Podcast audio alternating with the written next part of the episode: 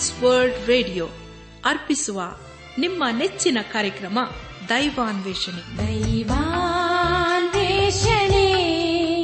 ದೈವಾನ್ವೇಷಣೆ ದೈವಾನ್ವೇಷಣೆ ದೈವಾನ್ವೇಷಣೆ. ಬನ್ನಿ ದೇವರ ವಾಕ್ಯವನ್ನು ಧ್ಯಾನ ಮಾಡುವ ಮುನ್ನ ಕರ್ತನ ಸಮ್ಮುಖದಲ್ಲಿ ನಮ್ಮನ್ನು ತಗ್ಗಿಸಿಕೊಂಡು ನಮ್ಮ ಶಿರವನ್ನು ಭಾಗಿಸಿ ನಮ್ಮ ಕಣ್ಣುಗಳನ್ನು ಮುಚ್ಚಿಕೊಂಡು ದೀನತೆಯಿಂದ ಪ್ರಾರ್ಥನೆ ಮಾಡೋಣ. ನಮ್ಮನ್ನು ಬಹಳವಾಗಿ ಪ್ರೀತಿ ಮಾಡಿ ಸಾಕಿ ಸಲಹುವ ನಮ್ಮ ರಕ್ಷಕನಲ್ಲಿ ತಂದೆಯಾದ ದೇವರೇ, ನಿನ್ನ ಪರಿಶುದ್ಧವಾದ ನಾಮವನ್ನು ಕೊಂಡಾಡಿ, ಹಾಡಿ ಸ್ತುತಿಸುತ್ತವೆ.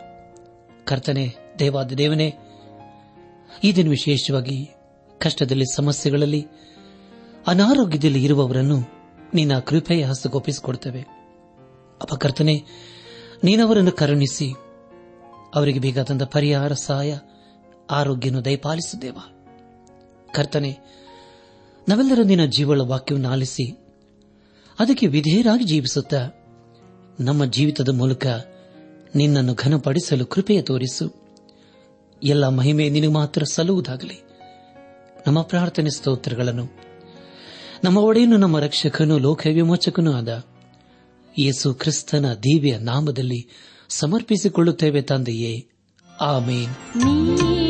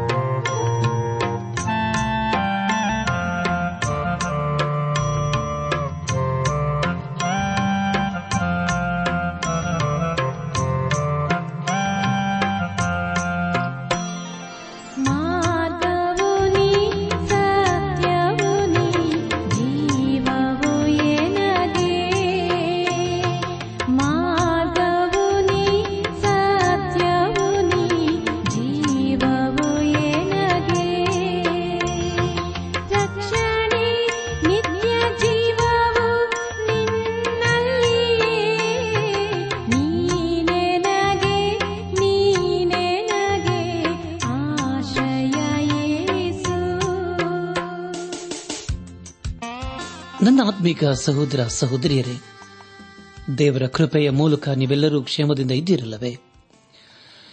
ದೇವರ ವಾಕ್ಯವನ್ನು ಧ್ಯಾನ ಮಾಡುವನ್ನ ನಿಮ್ಮ ಸತ್ಯವೇದ ಪೆನ್ನು ಪುಸ್ತಕದೊಂದಿಗೆ ಸಿದ್ದರಾಗಿದ್ದೀರಿ ಎಂಬುದಾಗಿ ನಾನು ನಂಬುತ್ತೇನೆ.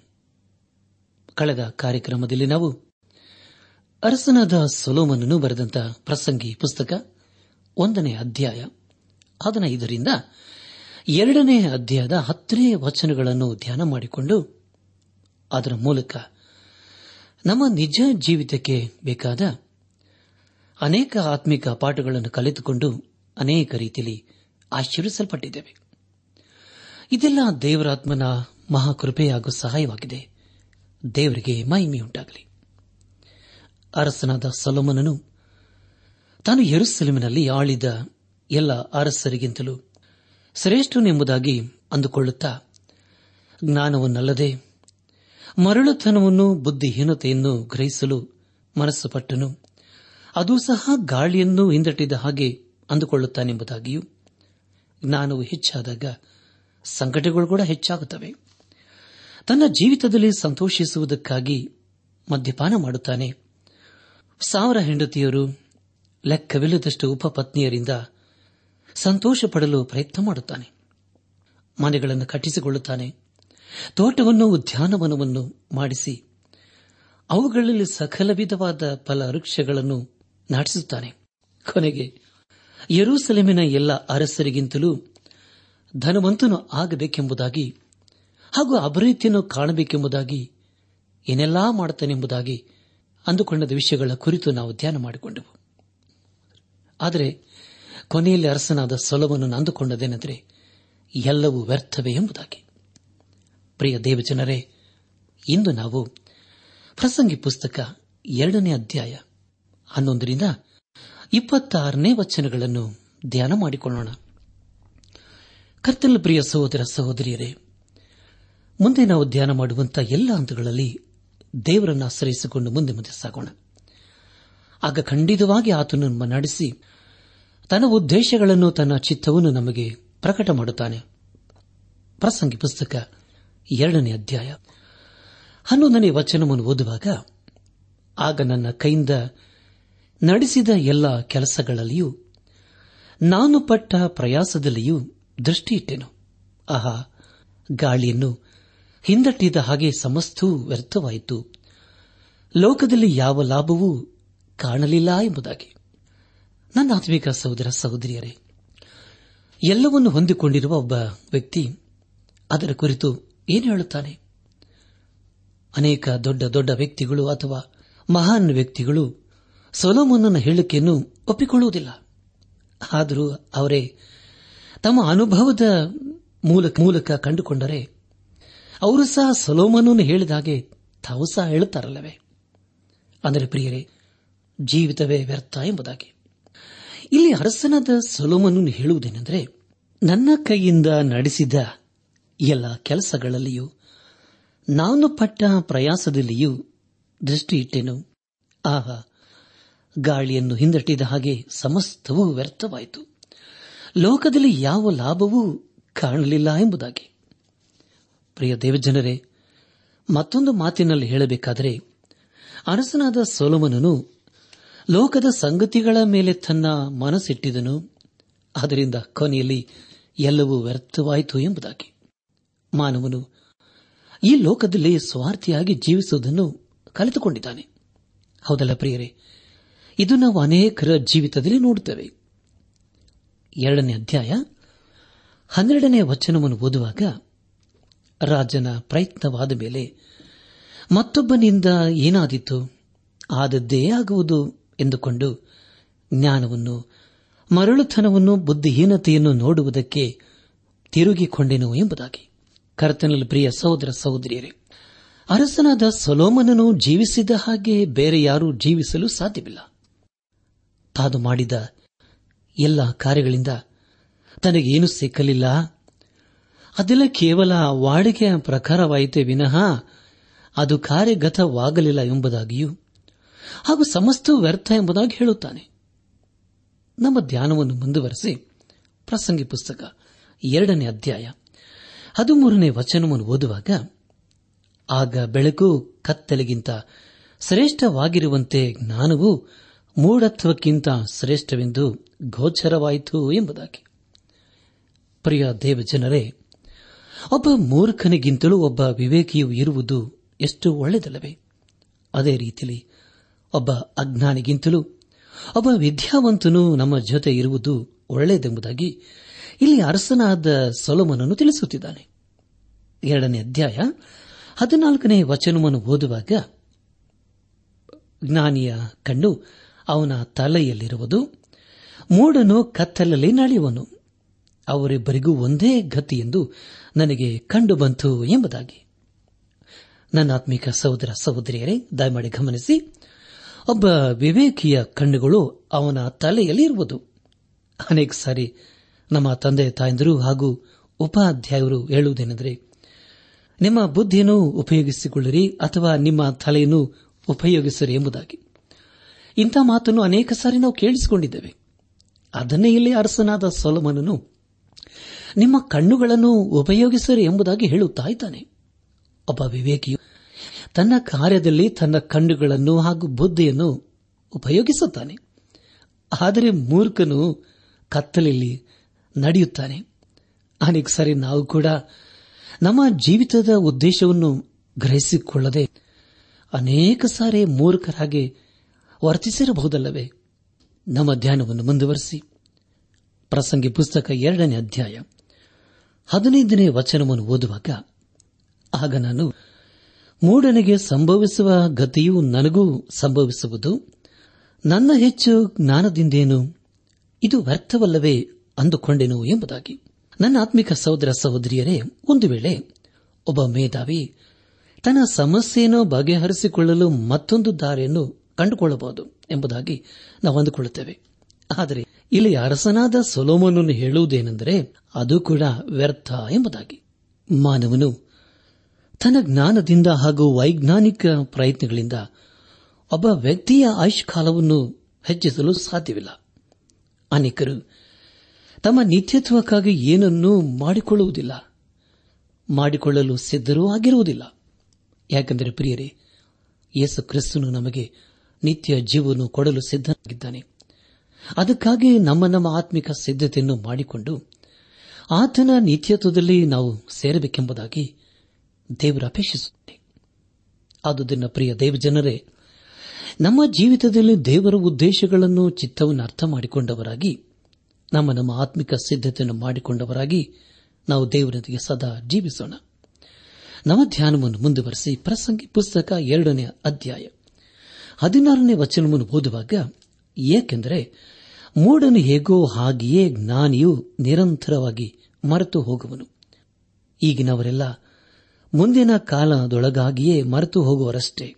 ಆಹಾ ಮೂಡನಂತೆ ಜ್ಞಾನಿಯೂ ಸಾಯುವನು ಎಂಬುದಾಗಿ.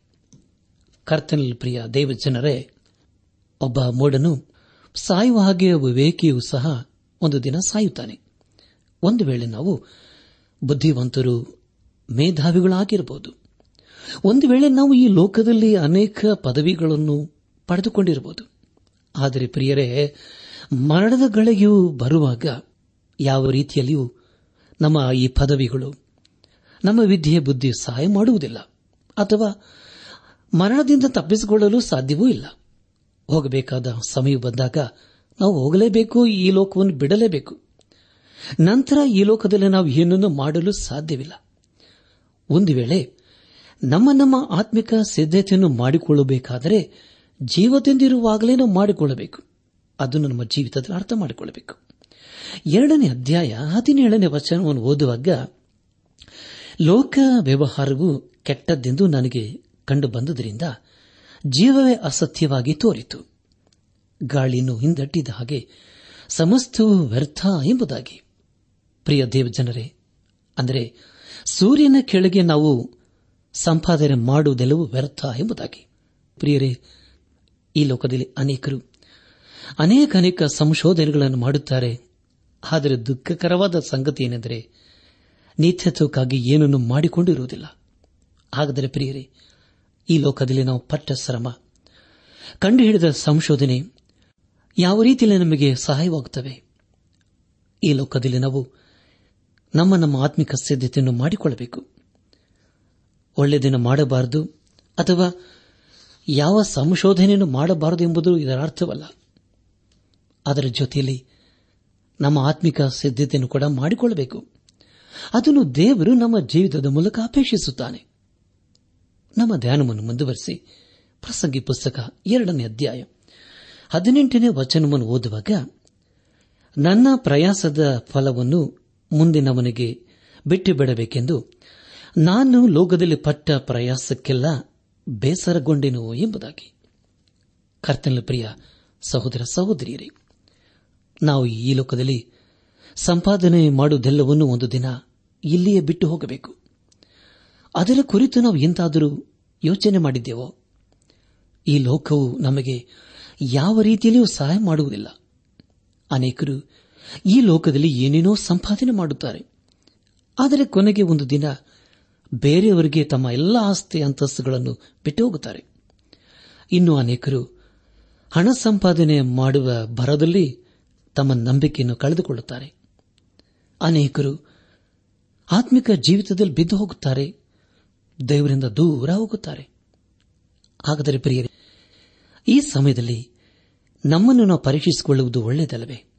ಒಂದು ವೇಳೆ ನಾವು ದೇವರಿಂದ ಏನಾದರೂ ದೂರ ಹೋಗಿರುವುದಾದರೆ, ಅಥವಾ ನಂಬಿಕೆಯಲ್ಲಿ ಬಿದ್ದು ಹೋಗಿರುವುದಾದರೆ, ಹಿಂದೆ ನಾವು ಯೇಸು ಕ್ರಿಸ್ತನ ಬಳಿಗೆ ಬರೋಣ.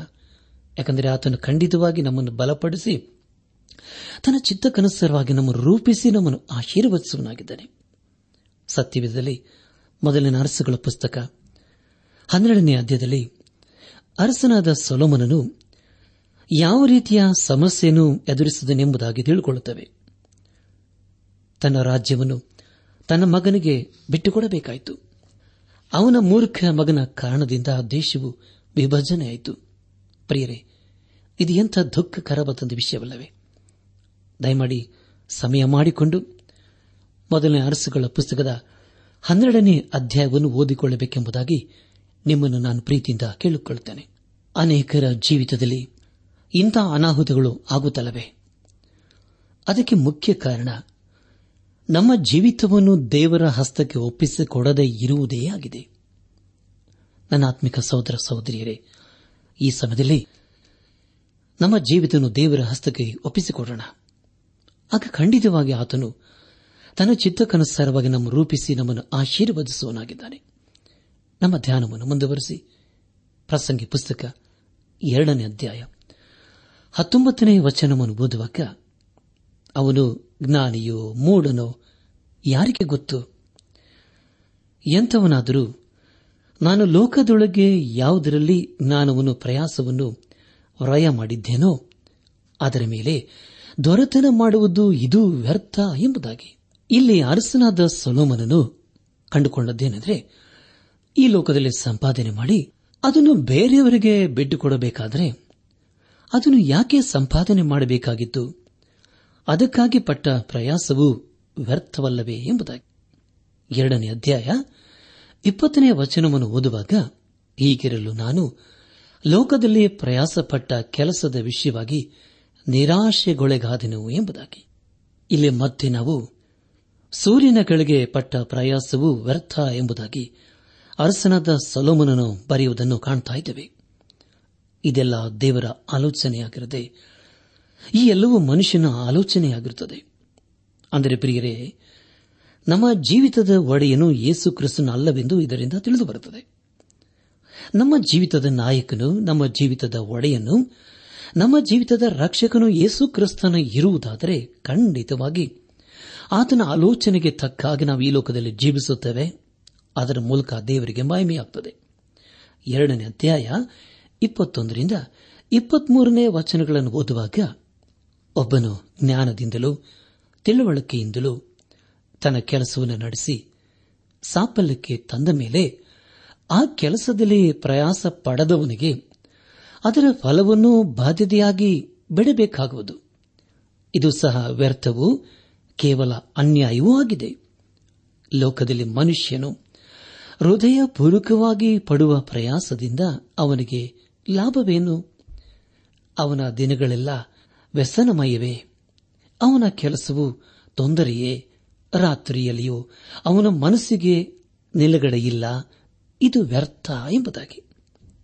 ನನ್ನ ಆತ್ಮಿಕ ಸಹೋದರ ಸಹೋದರಿಯರೇ, ನಾವು ಈ ಲೋಕದಲ್ಲಿ ಸಾಧಿಸುವುದು ಹಾಗೂ ಪಡುವ ಪ್ರಯಾಸವು ಒಂದು ದಿನ ವ್ಯರ್ಥವಾಗುತ್ತದೆ. ಅದರ ಕುರಿತು ಇಲ್ಲಿ ಅರಸನಾದ ಸೊಲಮನನು ಬಹಳ ಸ್ಪಷ್ಟವಾಗಿ ಬರೆಯುತ್ತಾ ಇದ್ದಾನೆ. ಕೊನೆಯದಾಗಿ ಪ್ರಸಂಗಿ ಪುಸ್ತಕ ಎರಡನೇ ಅಧ್ಯಾಯ ಇಪ್ಪತ್ತ ನಾಲ್ಕರಿಂದ ಇಪ್ಪತ್ತ ಆರನೇ ವಚನದವರೆಗೆ ಓದುವಾಗ ಅನ್ನಪಾನಗಳನ್ನು ತೆಗೆದುಕೊಂಡು ತನ್ನ ಪ್ರಯಾಸದಲ್ಲಿಯೂ ಸುಖವನ್ನು ಅನುಭವಿಸುವುದಕ್ಕಿಂತ ಇನ್ನೇನು ಮನುಷ್ಯನಿಗೆ ಮೇಲಿಲ್ಲ. ಇದು ದೇವರಿಂದ ಆಯಿತೆಂಬುದನ್ನು ಕಂಡುಕೊಂಡೆನು. ಆತನಿಲ್ಲದೆ ಯಾರೂ ಭೋಜನ ಮಾಡಿ ಸುಖವನ್ನು ಅನುಭವಿಸಾರು ದೇವರು ತಾನು ಮೆಚ್ಚಿದವನಿಗೆ ಜ್ಞಾನವನ್ನು ತಿಳುವಳಿಕೆಯನ್ನು, ಸಂತೋಷವನ್ನು ದಯಪಾಲಿಸುವನಲ್ಲವೇ? ಪಾಪಿಗಳಾದರೂ ತನ್ನ ಮೆಚ್ಚುಗೆಯಾದವನಿಗೆ ಒದಗತಕ್ಕವುಗಳನ್ನು ಕೂಡಿಸಿಡುವ ಪ್ರಯಾಸವನ್ನೇ ನೇಮಿಸುತ್ತಾನೆ. ಇದು ಗಾಳಿಯನ್ನು ಹಿಂದಟ್ಟ ಹಾಗೆ ವ್ಯರ್ಥ ಎಂಬುದಾಗಿ.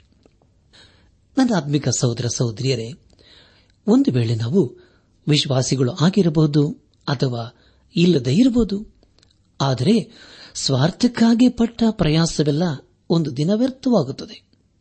ಕೊನೆಗೆ ಅದು ನಮ್ಮ ಹೃದಯಕ್ಕೆ ಅಥವಾ ಮನಸ್ಸಿಗೆ ದುಃಖವನ್ನು, ವೇದನೆಯನ್ನು ತರುತ್ತದಲ್ಲ. ಕೊನೆಗೆ ನಾವು ಸಾಧಿಸಿದ್ದು ಏನೆಂಬುದಾಗಿ ಆಲೋಚಿಸುವಾಗ ತಿಳಿದು ಬರುವುದೇನೆಂದರೆ ಎಲ್ಲವೂ ವ್ಯರ್ಥವೇ ಎಂಬುದಾಗಿ. ಇಲ್ಲಿ ಅರಸನಾದ ಸೊಲೋಮನನ್ನು ಹೇಳುವುದೇನೆಂದರೆ ದೇವರು ತಾನು ಮೆಚ್ಚಿದವನಿಗೆ ಜ್ಞಾನವನ್ನು ತಿಳುವಳಿಕೆಯನ್ನು ಸಂತೋಷವನ್ನು ದಯಪಾಲಿಸುತ್ತಾನಲ್ಲವೇ ಎಂಬುದಾಗಿ. ಹೌದಲ್ಲ ಪ್ರಿಯರೇ? ನಮ್ಮ ಜೀವಿತದಲ್ಲಿ ನಾವು ದೇವರಿಗೆ ನಮ್ಮ ಜೀವಿತವನ್ನು ಸಮರ್ಪಿಸಿಕೊಳ್ಳುವಾಗ ಖಂಡಿತವಾಗಿ ಆತನು ತನಗೆ ಮೆಚ್ಚುಗೆಯಾದಂತಹ ಆಶೀರ್ವಾದಗಳನ್ನು ಜ್ಞಾನವನ್ನು ನಮಗೆ ಅನುಗ್ರಹಿಸುತ್ತಾನೆ. ಅದನ್ನು ದೇವರು ಅರ್ಸನದ ಸಲೋಮನನ ಜೀವಿತದಲ್ಲಿ ಮಾಡಿ ತೋರಿಸಿದನು. ಇಲ್ಲಿ ನಾವು ಕಂಡುಕೊಂಡಿದ್ದೇವೆ. ನನಾತ್ಮಿಕ ಸಹೋದರ ಸಹೋದರಿಯರೇ, ಇದೆಲ್ಲವನ್ನು ಅರಸನಾದ ಸೊಲೋಮನನು ತನ್ನ ಅನುಭವ ಪೂರ್ವಕವಾಗಿ ಬರೆಯುತ್ತಾ ಇದ್ದಾನೆ. ಅವನು ಮತ್ತೂ ಬರೆಯುವುದೇನೆಂದರೆ, ನನ್ನ ಪ್ರಯಾಸದ ಫಲವನ್ನು ಮುಂದಿನವರಿಗೆ ಬಿಟ್ಟು ಬಿಡಬೇಕೆಂದು ನಾನು ಲೋಕದಲ್ಲಿ ಪಟ್ಟ ಪ್ರಯಾಸಕ್ಕೆಲ್ಲ ಬೇಸರಗೊಂಡೆನು. ಅವನು ಜ್ಞಾನಿಯೋ ಮೂಡನೋ ಯಾರಿಗೆ ಗೊತ್ತು? ಎಂಥವನಾದರೂ ನಾನು ಲೋಕದೊಳಗೆ ಯಾವುದರಲ್ಲಿ ಜ್ಞಾನವನ್ನು ಪ್ರಯಾಸವನ್ನು ರಯ ಮಾಡಿದ್ದೇನೋ, ಅದರ ಮೇಲೆ ದೊರೆತನ ಮಾಡುವನು. ಇದೆಲ್ಲವೂ ವ್ಯರ್ಥ ಎಂಬುದಾಗಿ ಪದೇ ಪದೇ ಸೊಲೋಮನನ್ನು ಬರೆಯುತ್ತಾನೆ.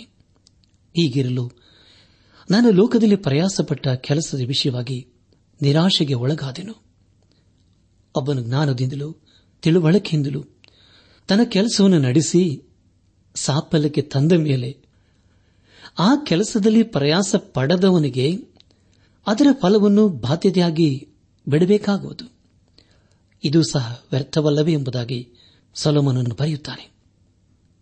ಅನ್ನಪಾನಗಳನ್ನು ತೆಗೆದುಕೊಂಡು ತನ್ನ ಪ್ರಯಾಸದಲ್ಲಿಯೂ ಸುಖವನ್ನು ಅನುಭವಿಸುವುದಕ್ಕಿಂತ ಇನ್ನೇನು ಮನುಷ್ಯನಿಗೆ ಮೇಲಿಲ್ಲ. ಇದು ದೇವರಿಂದಾಯಿತೆಂಬುದನ್ನು ಕಂಡುಕೊಂಡೆನು. ದೇವರಿಲ್ಲದೆ ಯಾರು ಭೋಜನ ಮಾಡಿ ಸುಖವನ್ನು ಅನುಭವಿಸುವುದಿಲ್ಲ. ದೇವರು ತಾನು ಯಾರನ್ನು ಮೆಚ್ಚುತ್ತಾನೋ ಅವನಿಗೆ ಜ್ಞಾನವನ್ನು ತಿಳುವಳಿಕೆಯನ್ನು ಸಂತೋಷವನ್ನು ದಯಪಾಲಿಸುತ್ತಾನೆ. ಪಾಪಿಗಾದರೂ ತನ್ನ ಮೆಚ್ಚುಗೆ ಯಾದವನಿಗೆ ಒದಗ ತಕ್ಕವುಗಳನ್ನು ಕೂಡಿಸಿಡುವ ಪ್ರಯಾಸವನ್ನೇ ನೇಮಿಸುತ್ತಾನೆ. ಇದು ಸಹ ಗಾಳಿಯನ್ನು ಹಿಂದಟ್ಟಿದ ಹಾಗೆ ವ್ಯರ್ಥವೇ ಎಂಬುದಾಗಿ ಸೊಲೋಮನನು ಬರೆಯುತ್ತಾನೆ. ಹೌದು ಪ್ರಿಯರೇ, ಮೂರನೇ ಅಧ್ಯಾಯದಲ್ಲೂ ಇದೇ ವಾದವನ್ನು ಮುಂದುವರೆಸುತ್ತಾನೆ. ದಯಮಾಡಿ ಪ್ರಸಂಗಿ ಪುಸ್ತಕದ ಮೂರನೇ ಅಧ್ಯಾಯವನ್ನು ಓದಿಕೊಂಡು ಮುಂದಿನ ಧ್ಯಾನಕ್ಕಾಗಿ ಸಿದ್ದರಾಗಬೇಕೆಂಬುದಾಗಿ ನಿಮ್ಮನ್ನು ನಾನು ಪ್ರೀತಿಯಿಂದ ಕೇಳಿಕೊಳ್ಳುತ್ತೇನೆ.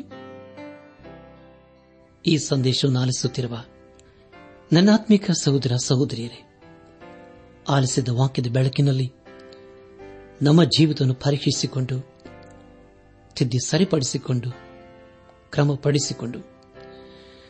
ನಮ್ಮ ಜೀವಿತದಲ್ಲಿ ದೇವರ ಉದ್ದೇಶಗಳನ್ನು ಅರ್ಥ ಮಾಡಿಕೊಳ್ಳೋಣ. ಅರಸನಾದ ಸಲೋಮನನು ತನ್ನ ಜೀವಿತದಲ್ಲಿ ದೇವರ ಉದ್ದೇಶವನ್ನು ಅರ್ಥ ಮಾಡಿಕೊಂಡನು. ಬೆಳಕು ಕತ್ತಲಿಗಿಂತ ಶ್ರೇಷ್ಠವಾಗಿರುವಂತೆ ಜ್ಞಾನವು ಮೂಢತ್ವಕ್ಕಿಂತ ಶ್ರೇಷ್ಠವೆಂದು ಅವನಿಗೆ ಗೋಚರವಾಯಿತು. ಅದೇ ರೀತಿಯಲ್ಲಿ ನಾವು ಸಹ ಪ್ರಿಯರೇ, ದೇವರ ಉದ್ದೇಶಗಳನ್ನು ಅರ್ಥ ಮಾಡಿಕೊಂಡವರಾಗಿ ಬೆಳಕಿನ ಮಾರ್ಗದಲ್ಲಿ ನಾವು ಜೀವಿಸುತ್ತಾ ನಮ್ಮ ಜೀವಿತದ ಮೂಲಕ ದೇವರನ್ನು ಘನಪಡಿಸೋಣ ಪ್ರಿಯರೇ. ಯಾಕಂದರೆ ಪ್ರಿಯರೇ, ಈ ಲೋಕದಲ್ಲಿ ದೇವರಿಲ್ಲದೆ ಪಡುವಂತಹ ಪ್ರಯಾಸ, ದೇವರಿಲ್ಲದೆ ಮಾಡುವಂತಹ ಎಲ್ಲಾ ಕಾರ್ಯಗಳು ಖಂಡಿತವಾಗಿ ಒಂದಲ್ಲ ಒಂದು ದಿವಸ ವ್ಯರ್ಥವಾಗುತ್ತದೆ ಎಂಬುದಾಗಿ ದೇವರ ವಾಕ್ಯವು ತಿಳಿಸಿಕೊಡುತ್ತದೆ. ಆದುದರಿಂದ ನಮ್ಮ ಜೀವಿತದಲ್ಲಿ ದೇವರ ಉದ್ದೇಶಗಳನ್ನು, ಚಿತ್ತವನ್ನು ಅರ್ಥ ಮಾಡಿಕೊಂಡವರಾಗಿ ನಮ್ಮ ಜೀವಿತವನ್ನು ಯೇಸು ಕ್ರಿಸ್ತನಿಗೆ ಸಮರ್ಪಿಸಿಕೊಂಡು ಆತನ ಮಾರ್ಗದಲ್ಲಿ ಜೀವಿಸುತ್ತಾ ಆತನ ಆಶೀರ್ವಾದಕ್ಕೆ ಪಾತ್ರರಾಗೋಣ. ಹಾಗಾಗುವಂತೆ ತಂದೆಯಾದ ದೇವರು ಯೇಸು ಕ್ರಿಸ್ತನ ಮೂಲಕ ನಮ್ಮೆಲ್ಲರನ್ನು ಆಶೀರ್ವದಿಸಿ ನಡೆಸಲಿ. ಈ ಲೋಕದಲ್ಲಿ ನಾವಿರುವಾಗ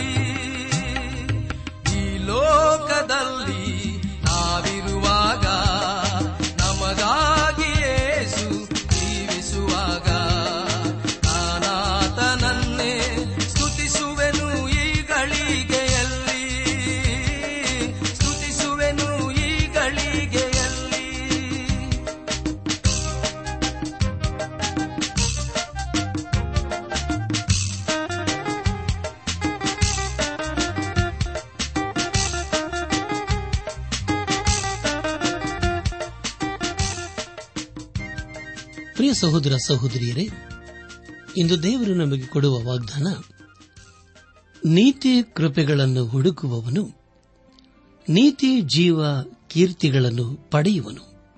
ಜ್ಞಾನೋಕ್ತಿ ಇಪ್ಪತ್ತೊಂದು ಇಪ್ಪತ್ತೊಂದು.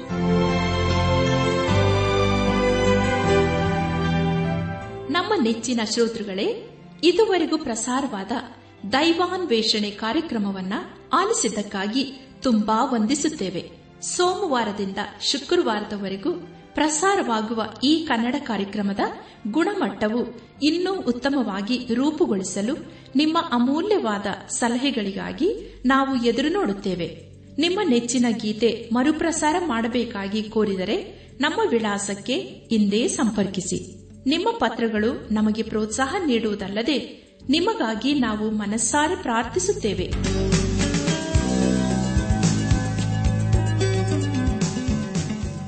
ನಮ್ಮ ವಿಳಾಸ ದೈವಾನ್ ವೇಷಣೆ ಟ್ರಾನ್ಸ್ ವರ್ಲ್ಡ್ ರೇಡಿಯೋ, ಇಂಡಿಯಾ, ಟಪಾಲು ಪೆಟ್ಟಿಗೆ, ನಾಲ್ಕು ಮೂರು, ಎರಡು ಸೊನ್ನೆ, ಬೆಂಗಳೂರು, ನಲವತ್ಮೂರು. ದೈವಾನ್ ವೇಷಣೆ trans world radio, India, post box four three two zero, Bangalore forty three. ದೂರವಾಣಿ ಸಂಖ್ಯೆ ಒಂಬತ್ತು ಎಂಟು ನಾಲ್ಕು ಐದು ಆರು, ಒಂದು ಆರು, ನಾಲ್ಕು ಒಂದು ಎರಡು. ನಮ್ಮ ಇಮೇಲ್ ವಿಳಾಸ Kannada TTB at radio eight eight two dot com ನಮಸ್ಕಾರ ಪ್ರಿಯರೇ.